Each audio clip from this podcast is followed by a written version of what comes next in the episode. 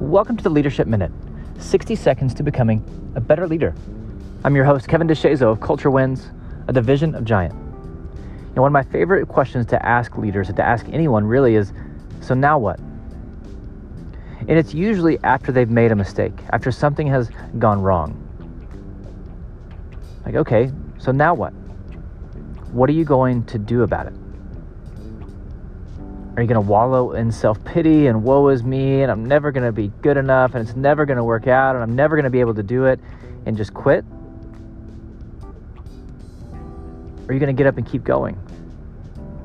Right? This is where having a mindset that's invincible rather than a mindset that's vulnerable is so critical when it comes to having an impact, when it comes to creating success, when it comes to getting better.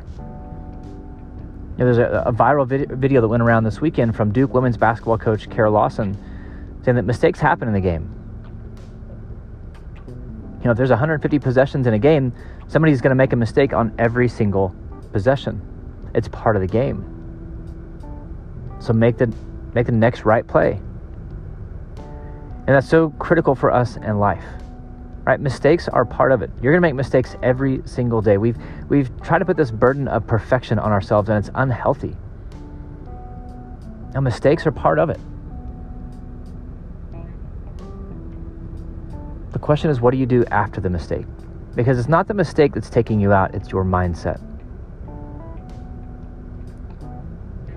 So as you run your race today, as you're on your path, as you're trying to do things that matter, you're trying to get better, you're going to make mistakes.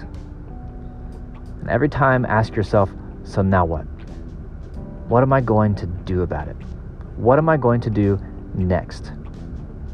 Take ownership, keep moving forward.